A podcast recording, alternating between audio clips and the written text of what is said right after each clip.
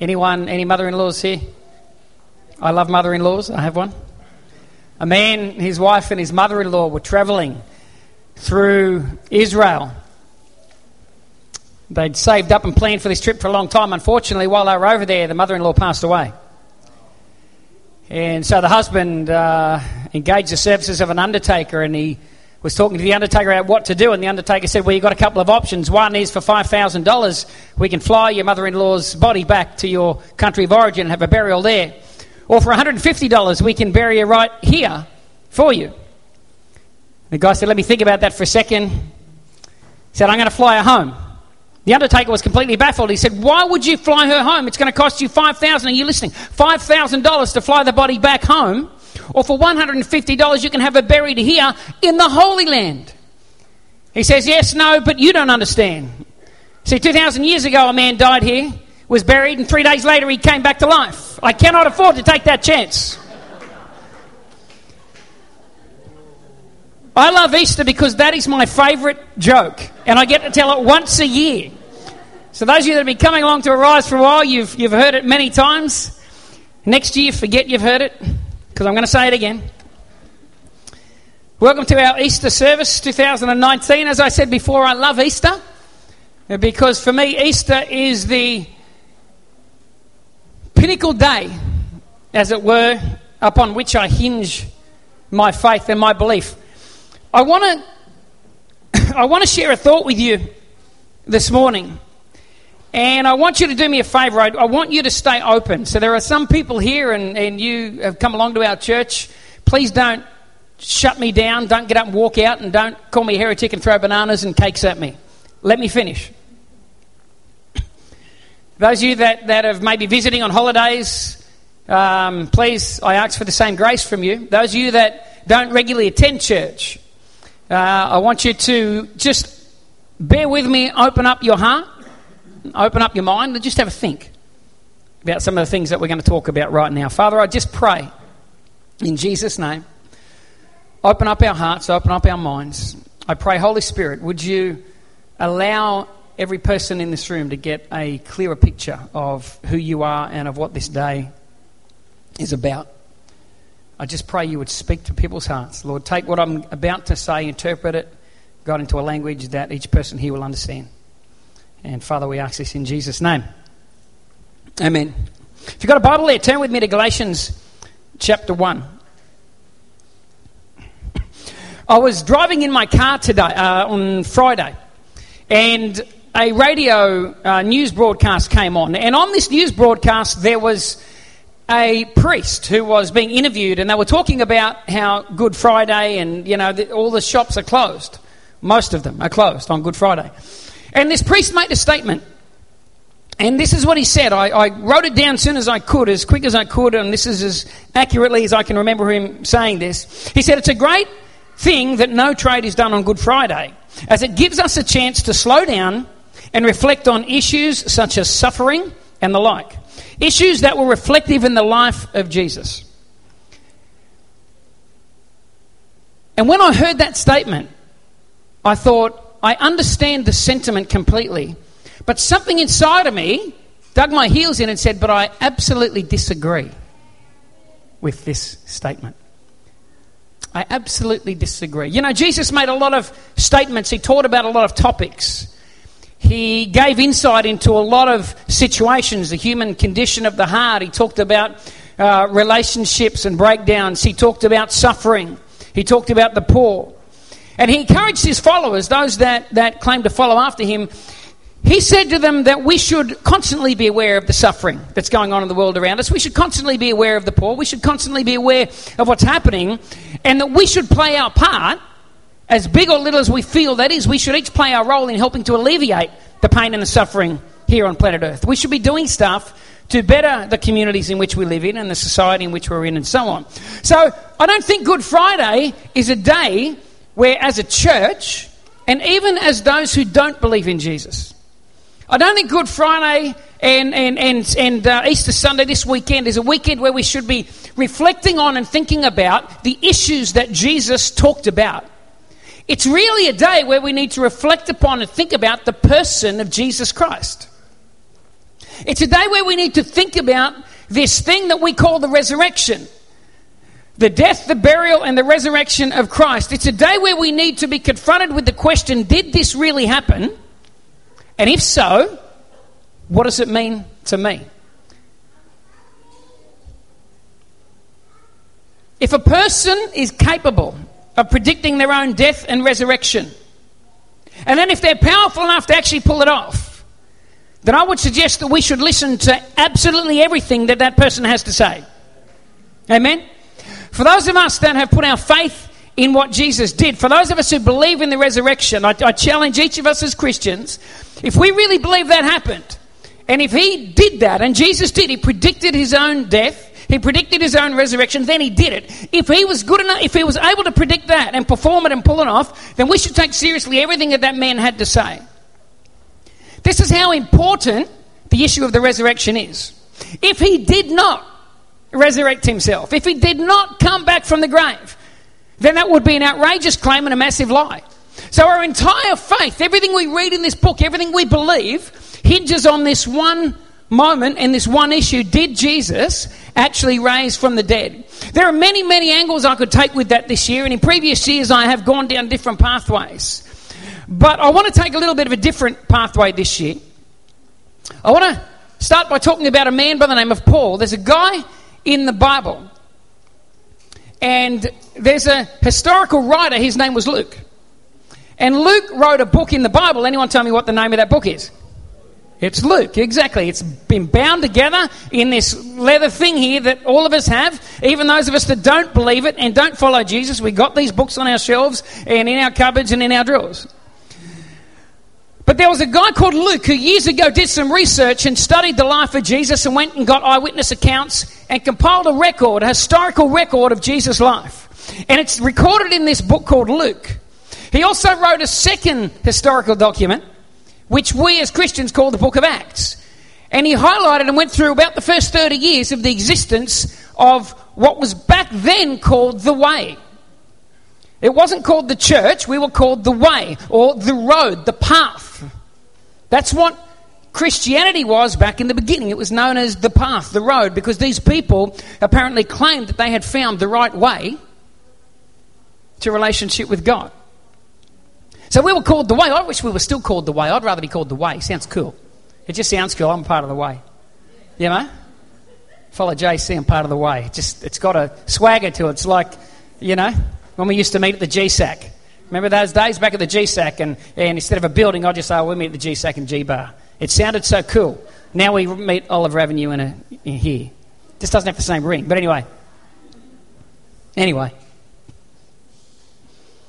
So Paul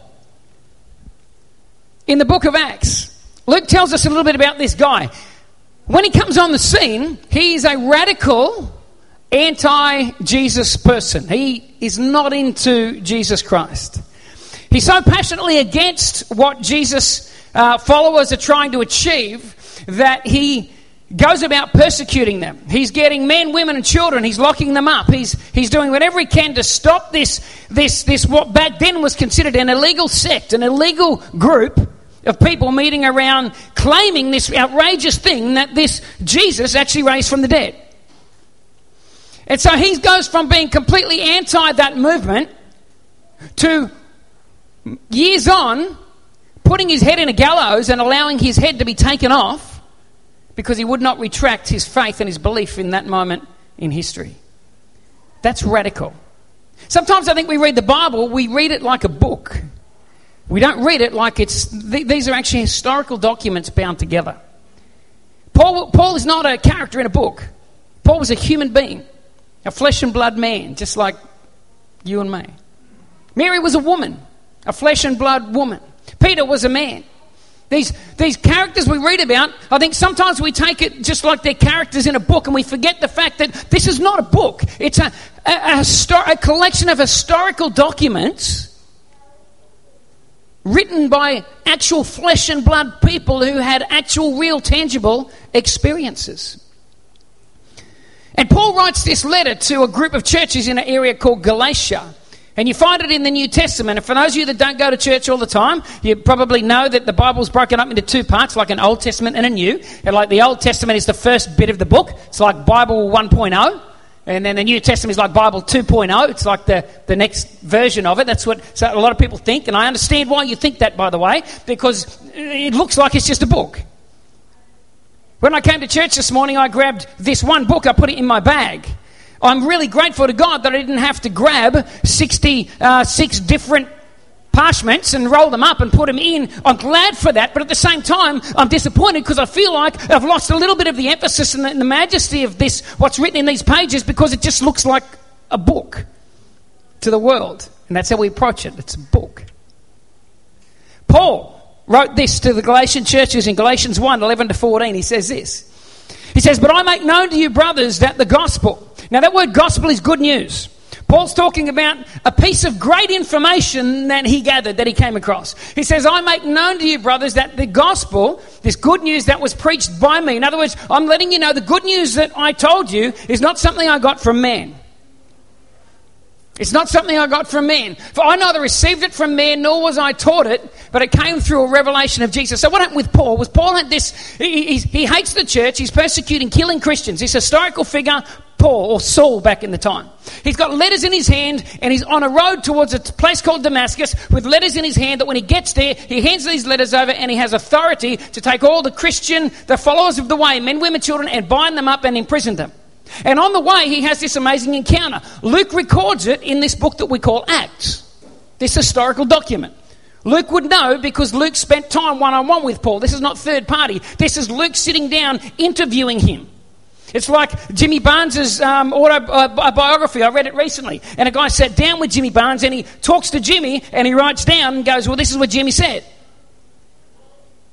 He's sitting down with Luke. We know that because throughout the book of Acts, there are several passages in that historical document where he talks about he was traveling with Paul. He was a first hand companion of Paul on much of his journey.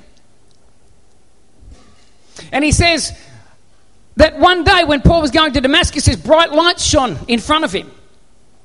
People have problems with miracles, but they happen. They happen. And let's face it, if there was nothing and God said, let there be, and there was, then flashing a light in someone's eyes isn't that big of a deal, really, is it? If saying, let there be, and lights appeared, and planets appeared, and stars appeared, and mountains came, I mean, flashing a light in front of someone knocking them to the ground, it's really not that big of a deal. And so Paul has this encounter. And the Bible then goes on, the writer Luke then goes on, and Paul explains later on in some of his letters that he took some time out. He didn't run over to somebody and say, Can you explain this to me, please? He says, No, no, I took some time out. And while I was having time out, God downloaded some stuff to me. God helped me understand some things. Paul had a very religious background, very religious background. And he talks about that a bit too in some of his letters. He was climbing the corporate ladder of his religion, he was ready to jump on top, rule and reign. So he had a lot of stuff in there, but he had to deconstruct it and, and he had to re look at it through a different set of lenses. And so God gets a hold of him and changes his thought patterns. But he says, I make known to you, brothers, the gospel which was preached by me is not according to man. I neither received it from man nor was I taught it, but it came through a revelation of Jesus. For you've heard of my former conduct in Judaism. I persecuted the church of God beyond measure and I tried to destroy it. He wanted to destroy this religion that eventually he would give his life for. I mean, that's a radical heart transformation for a person to go through.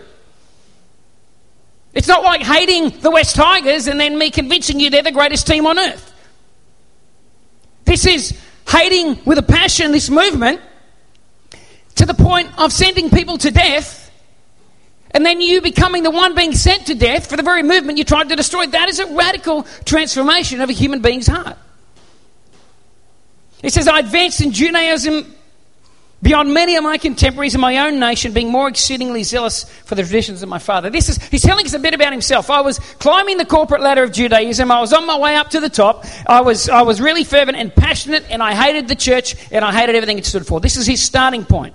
But he says he got some information. He calls it the gospel. Some good news came into his life, and that good news was enough to transform this man from this person to this person. What was that great bit of news that he got? Wouldn't it be great to be able to know, to sit him down and say, What was that good news? Well, the great thing about Paul is that he was pretty open with this stuff, and he talked about it quite a bit. If we go to 1 Corinthians chapter 15, He expands on what this good news is. He's speaking to the Corinthian church, a bunch of people that have come to faith in the city of Corinth. And here's what he says He says, I delivered to you first of all that which I also received. And he outlines it very clearly that Christ died for our sins according to the scriptures. The scriptures to him were the Old Testament. So if you're in church today and you're reading that, Paul didn't have the New Testament in front of him. He wasn't thinking of New Testament. He had Old Testament stuff. And it's not like he had it uh, leather bound, 39 volumes bound together in a leather book. Totally different. See, sometimes, sometimes we read this stuff and we think about what the world's like now. We don't realize it, the world now is very different to back then. He says Christ died for our sins according to the scriptures, that he was buried, and that he rose again the third day according to the scriptures. And then he goes on and says, and he was seen by a whole bunch of people. He says he was seen by Cephas. Some would say that's Peter. Some theologians would argue, who cares? This guy called Cephas. And then by the 12. After that, he was seen by over 500 brothers at once, of whom the greater part remain to the present. I mean, that's a big claim. Think about it. Paul's writing this within a time frame that people who saw the resurrected Jesus were still alive. He said there's over 500 other people that he showed. A lot of them are still alive. So if you don't believe what I'm writing here, go and find them because they're there. I'm not going to try to make it some secret little thing. I'm telling you right now, this is what I experienced, and I know for a fact there are people alive in this day and age who have seen him. Go and check it out for yourself. He's not trying to hide this thing. I mean, he's pretty open. He's pretty open about this. He's not trying to hoodwink anybody. As far as he's concerned, he's saying, This happened. This happened. He died, he was buried, and he was resurrected. A lot of people saw it. Now, what I'm about to say, I don't want you to put your. I was, I was used to run training schools years ago for an organisation called Youth with a Mission. I ran evangelism training schools. And we had a guy one day, we were in Gympie, and there was a guy called Mark, and he was sitting in the front row, and he didn't like what this Kiwi preacher that we got across doing some training was saying. So Mark sat in the front row, and here's what he did. Because he didn't like what this guy was saying. So he sat in the front row with fingers in his ears. And so this Kiwi guy, he's mad as a cut snake, he just got in his face and just kept on preaching like this. So whether he did the right thing, wrong thing, you can be the judge. But I don't want you to do this. Please, just hear me out. Just listen to what I've got to say. Our faith is an event based faith, not a book based faith. Our faith is based on an actual historical event that took place 2,000 years ago. not a book. Am I degrading the Bible? Not at all. All scripture is given by inspiration of God. It's all profitable. I have no problem with it whatsoever. But what I'm saying is this my faith is based on an actual historical event that took place. 2,000 years ago. And the question we should be confronted with today, every man, woman, and child sitting in churches all around the world, are not the issues Jesus taught about, the things he had to say. We should all be confronted with this Did Jesus Christ die, be buried, and did he rise again? Did he rise again? The early church took this message of this historical event to the then known world. They crossed oceans. They went through cities. They were persecuted. They were ridiculed.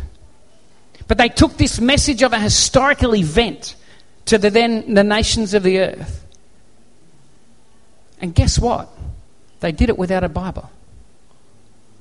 I'm not downplaying the Bible. Please don't go out of here and say Alan's a heretic. He doesn't believe the Bible. I just read out read the Bible to you. I believe 100% everything in the Bible. I believe the index, the book of maps, the concordance at the end. I believe the whole thing. All right? Don't misquote me. What I'm saying is this what the early church did, they did it without a bound copy of the Bible. They did it with faith in an actual historical event. That was the anchor point of their faith. Because this happened, we can take on the world. Because this happened, we can be transformed. Because this happened, because of this actual event, whether I'm on top of a mountain, in the bottom of a valley, whether I feel good, I feel bad, I feel happy, I feel sad, no matter any of that, because this historical event actually happened, it can never be changed, it can never be taken away, and that's where my faith is. That's where my faith is. Our faith is an event based faith, not a book based faith. Now, St. Jerome is considered to be the first, he was a theologian and a priest. He was considered to be the first person to compile together all the books of the Bible in one sort of a volume. He, he, he translated the Old Testament into Latin and he compiled them all into probably more what we have today and what we consider to be what we would call our Bible. Now, like I said at the start, I'm extremely grateful for that because number one, I picked up one book and I came to church today, not 66. And that saved me a lot of time. I'm not that organised. I would have lost 43 of them probably, you know. But at the same time, I'm saddened because when we approach this thing, how often do we now approach it as a book? And how many people feel like, outside of, of the, the, the, the church, that when they look in at us, how many of you have heard the phrase, we're people of the book? You know what? I would rather be known as a person of the cross because that's the power of God. Too often people think that our faith is based on a book. It's not based on a book. Praise God for Jerome for compiling it all together. That's awesome. But the downside of it is this. Now we look at it as a book with characters instead of historical documentation of actual real events put together by real flesh and blood people who had real experiences. We've lost the power somewhat. The word of I'm not saying the word of God is not powerful. Don't misquote me. What I'm saying is the way we approach it and the way the world looks at it. Have you ever heard the Bible referred to as the biggest selling book of all time? Stop calling it a book. It's not a book, it's a compilation of historical documents from ages old telling a story. You see, without the cross central to our faith, I don't even think this book makes sense. It's just my opinion. See, I look at an Old Testament that's pointing forward to what? To an actual historical event. It's pointing forward to a person, an event. It's pointing forward to a moment in time where something would happen. I go to the New Testament, and everything I read, I read it with the understanding it's pointing backwards to an actual historical event that did take place, and because of this, all of this makes sense. But when I don't have the cross at the center, when I don't have the resurrection central to it, I understand why people don't get it. I was not brought up in the church. I had no church background, came to faith when I was 19 years of age, but a lot of it didn't make sense to me. But I want to just throw a couple of thoughts at you with this. This is the reason why I don't like people thinking or us believing, or why I think it's important that we understand that our faith is an event based faith, not a book based faith. Here, let me give you a couple of quick thoughts. You can be confused by what the Bible says, not understand it, and still be a Christian. But you cannot deny the resurrection. Let me say that again. You can be confused by what, who's confused by some things in the Bible? Some things confuse you. They confuse me. Okay? You can be confused by what the Bible says. How many of you don't understand some things in the Bible? Okay, there's some things in the Bible I don't understand as well. You can still be a Christian, but you cannot not believe in the resurrection. You know, sometimes when I read the Bible, I, I, can, I can, understand people that don't have a, an understanding of the resurrection. I've never been pointed to this historical moment and challenged to make a decision, challenged to look into it, challenged to investigate it. I can understand what they think. See, when I read the Bible, here's, here's, here's kind of, I, I, guess, a little bit inside of my brain. And some of you that come to church, you, you get in my brain too often sometimes. But I'm going to give you another bit. Here's the thing I've got this God of an Old Testament called an Old Testament, right?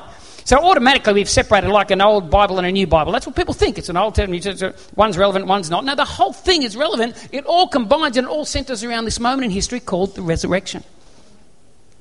Okay? But here's the thing God of the Old Testament, you do something wrong, bang, you're gone.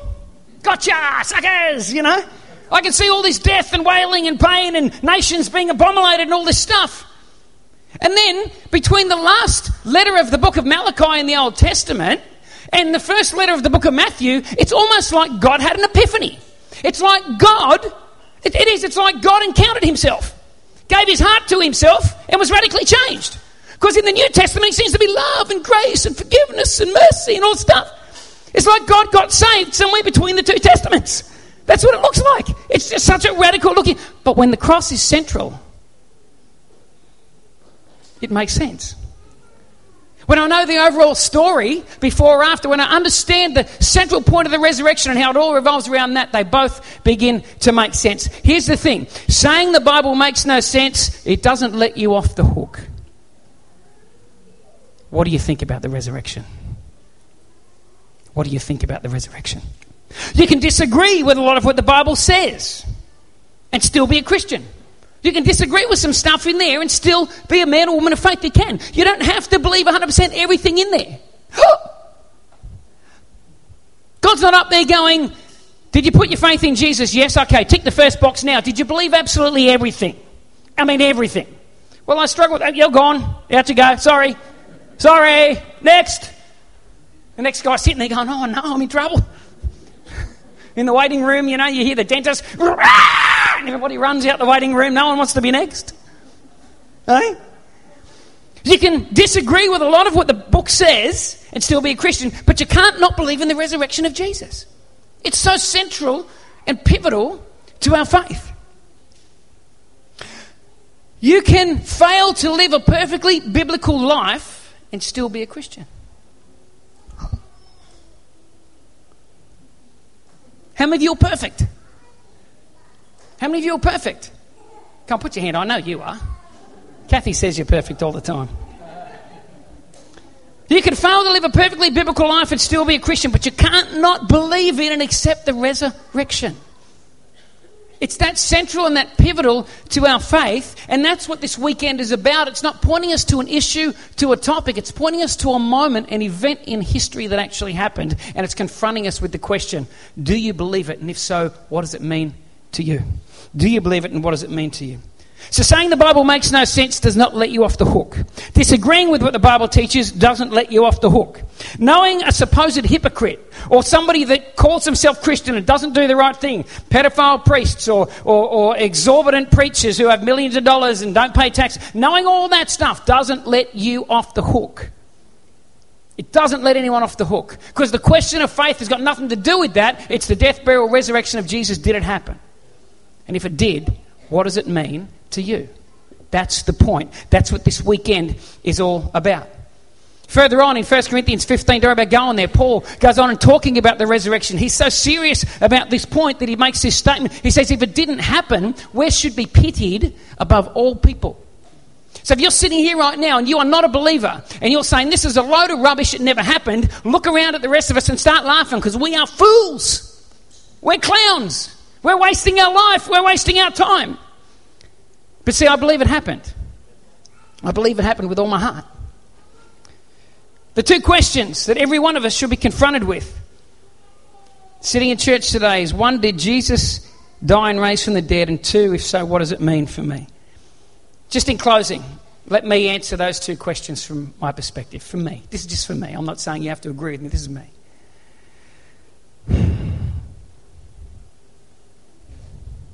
Why do I believe that he actually raised from the dead? I can't fathom a lie that I'd be prepared to start and then sit back and watch other people die for it. Yet that's what we're claiming these historical figures did Matthew, Mark, Luke, John, Peter, Paul. The list goes on. We're claiming that they were involved in starting a lie that 2,000 years later has spread worldwide in the year 2019, in places like India and Indonesia, Middle East, people are still dying, physically giving their lives when all they have to do is turn around and say, It never happened, I don't believe it anymore. But something so deep has grabbed a hold of them that they will not deny the reality of this moment, this historical moment 2,000 years ago where Jesus died, was buried, and resurrected and gave them hope and gave them new life. They won't deny it. I can't think of a lie I'd be prepared to tell and then sit back and watch other people die for it. Let alone tell a lie that I myself would follow through for 20, 30, 40, 50 years and then put my head in the stocks and allow somebody to take my head off. At some point, I'd have to turn around and go, just kidding. didn't think it'd go this far, actually. Got a bit out of control, didn't it? I can't fathom a lie that I'd be prepared to tell. I don't understand why these biblical writers, these historical figures, would say that when Jesus resurrected, one of the first groups of people to see him were women. You go back to the culture of the day. Nobody took a woman's word seriously. She's not the witness you want. If you're going to start a lie, come on, be smarter than that. Don't say it was a woman, unless you wanted everyone to know really quickly. No one got it. I don't understand why they would do that. You know, 11 out of the 12 people that walked with Jesus, we know of the 12 disciples. 11 of them gave their lives. Spears through sides, dragged behind horses to their death, beheaded, crucified on crosses, one upside down. If it's mass hysteria, how do you get that many people to believe a lie? And how many do you get that many people? And at what point does it stop? It hasn't. For 2,000 years, this movement called the church, this movement called the way, has continued to go on and on and on. And because of that, you're here. If it was wiped out, you wouldn't be here. You would not be here if the resurrection was not somewhere in the psyche of humanity. You would not be here today. You wouldn't be here. And we think it's just this blase event and we don't need to check it out, doesn't matter. Let me tell you something. If I was here on planet Earth and I was given 80 years and God said to me, whatever God is, said to me, you've got one question you can spend your whole life trying to discover an answer to, what would it be? You know what mine would be? Did Jesus rise from the dead? Because if Jesus rose from the dead, then I better take seriously everything he said about eternal life, about sin, forgiveness, grace, love, mercy. If he didn't, scrap it. If he rose from the dead, then nothing else really matters. If he didn't rise from the dead, well, nothing really matters. But I believe he did. Because I can't fathom a lie that I'd be prepared to die for, or a lie I'm prepared to propagate.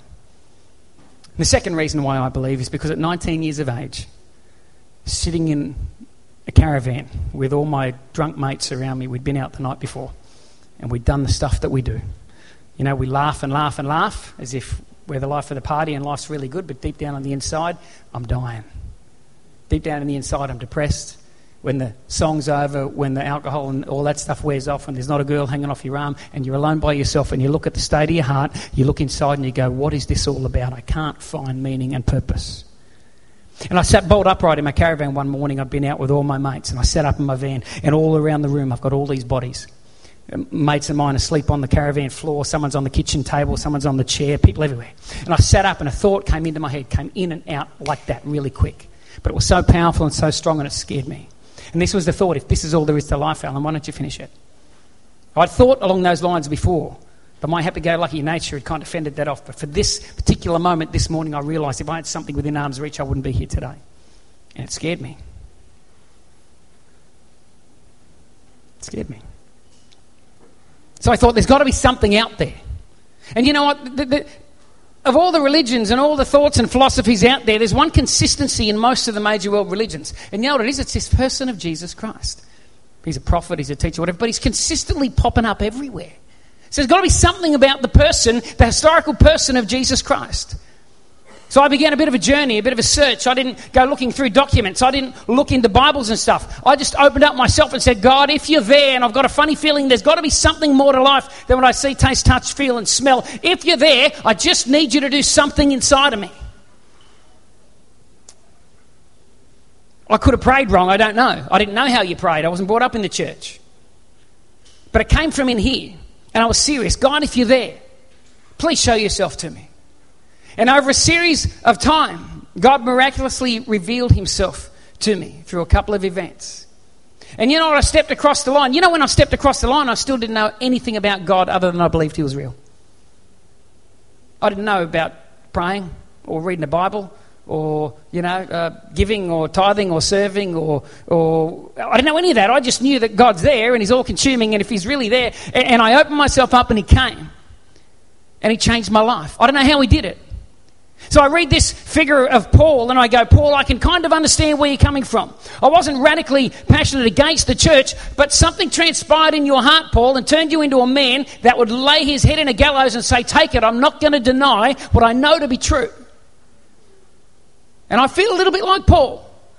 I can't deny, even though there have been times in my life where I want to, I can't deny the reality of Jesus in my life. He took a 19 year old, insecure, scared, nervous kid that felt inferior to the rest of the world and, and worth nothing.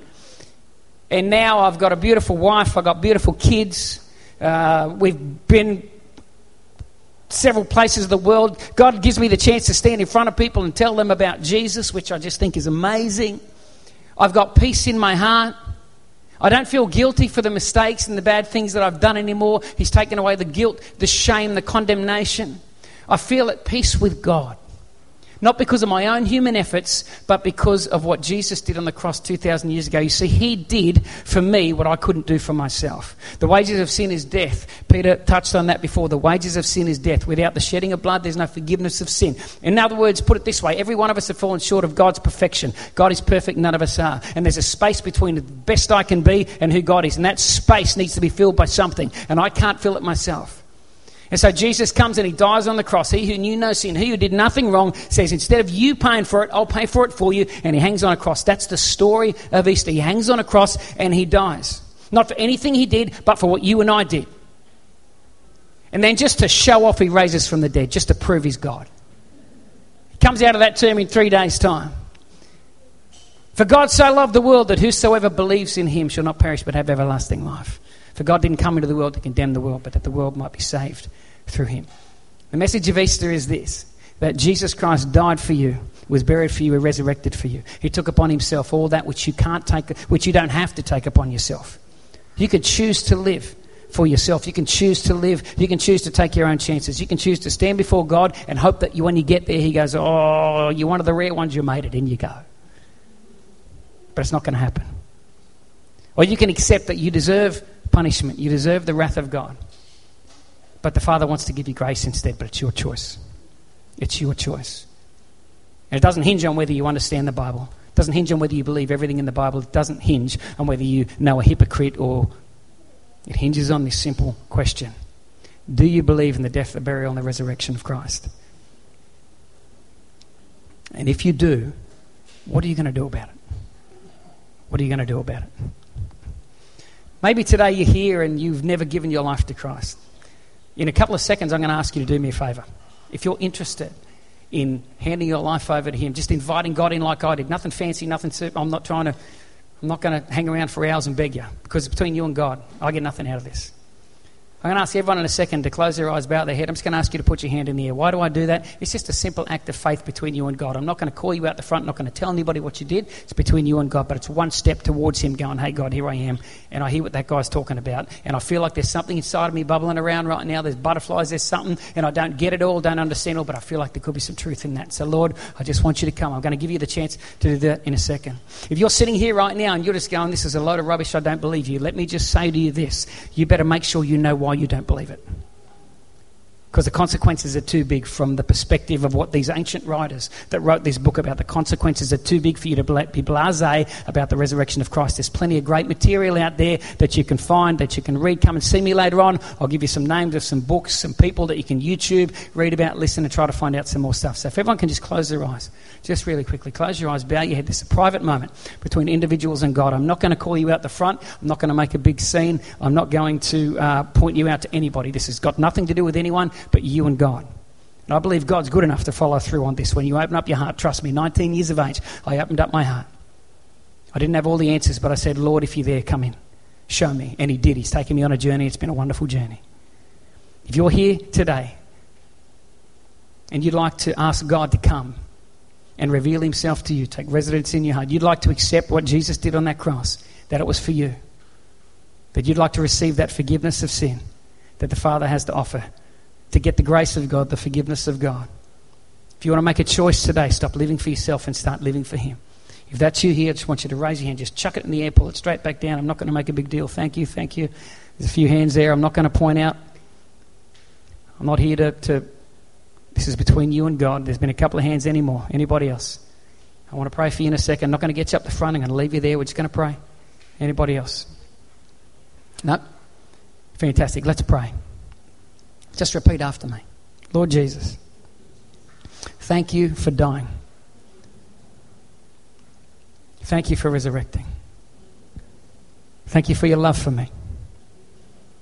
Lord, thank you that you weren't prepared to sit back and watch me suffer. But you made a way through the cross. Father, I open my heart up to you now. God, fill me. Change me. Forgive me. Take me on a journey. Reveal yourself to me. Change my life. Give me the strength to walk your way and to live for you. I thank you in Jesus' name. Amen. And amen. Now stop. We, we, I'm, I'm, not pointing out anybody, but a few hands went up there. And those of you that have been around the church for a while, you know what's going on upstairs at the moment. The Bible says something happens in heaven when somebody opens their heart. And what is it? Owen? What is it? Let, let's, let's show them. Let's show them what happens in heaven. Praise you, Jesus. Thank you, Lord. Thank you, God. Well, look, I've kept you back a little bit longer than normal. Uh, it's getting hot in here. Um, listen, I just want to encourage you, those of you that put your hand up, I want to encourage you, if, you if, if, if, you've just put your hand up, I want you to be expecting that God's going to begin. Things are going to start to happen. Don't just pass them off as consequence. Don't just pass them off as, oh, isn't that funny? No, this is God now, taking seriously what you just said. And maybe a good starting point, if you want to, if you're comfortable, why don't you find somebody, maybe someone you came with, or, or if you want to come and let me know you can, whatever, why don't you just let someone know, hey, just want to let you know, I put my hand up, I prayed a prayer. Don't jump on them. If they come to you, don't jump on them. Don't start giving them all these things they have to do. Just say, fantastic, awesome, and, and, and get on the day with them, okay? And pray for them. Okay? Awesome? Okay. And I pray this week too, God, give everybody in this room a chance to tell somebody about Jesus, somebody who doesn't yet know the goodness of God. Amen. Thank you. Have a great rest of your weekend, guys. And sorry, oh, that was a great clap, wasn't it? It's like, ah, thank you. Two people just opened their hearts to the Lord. I'd be clapping Jesus' heart for that. Um, and by the way, I've, I've got a shaky thing happening here, but I can't get up the back. Adam, happy 21st birthday, brother. It's a big one. Happy 21st, mate. God bless you guys. Have a great weekend.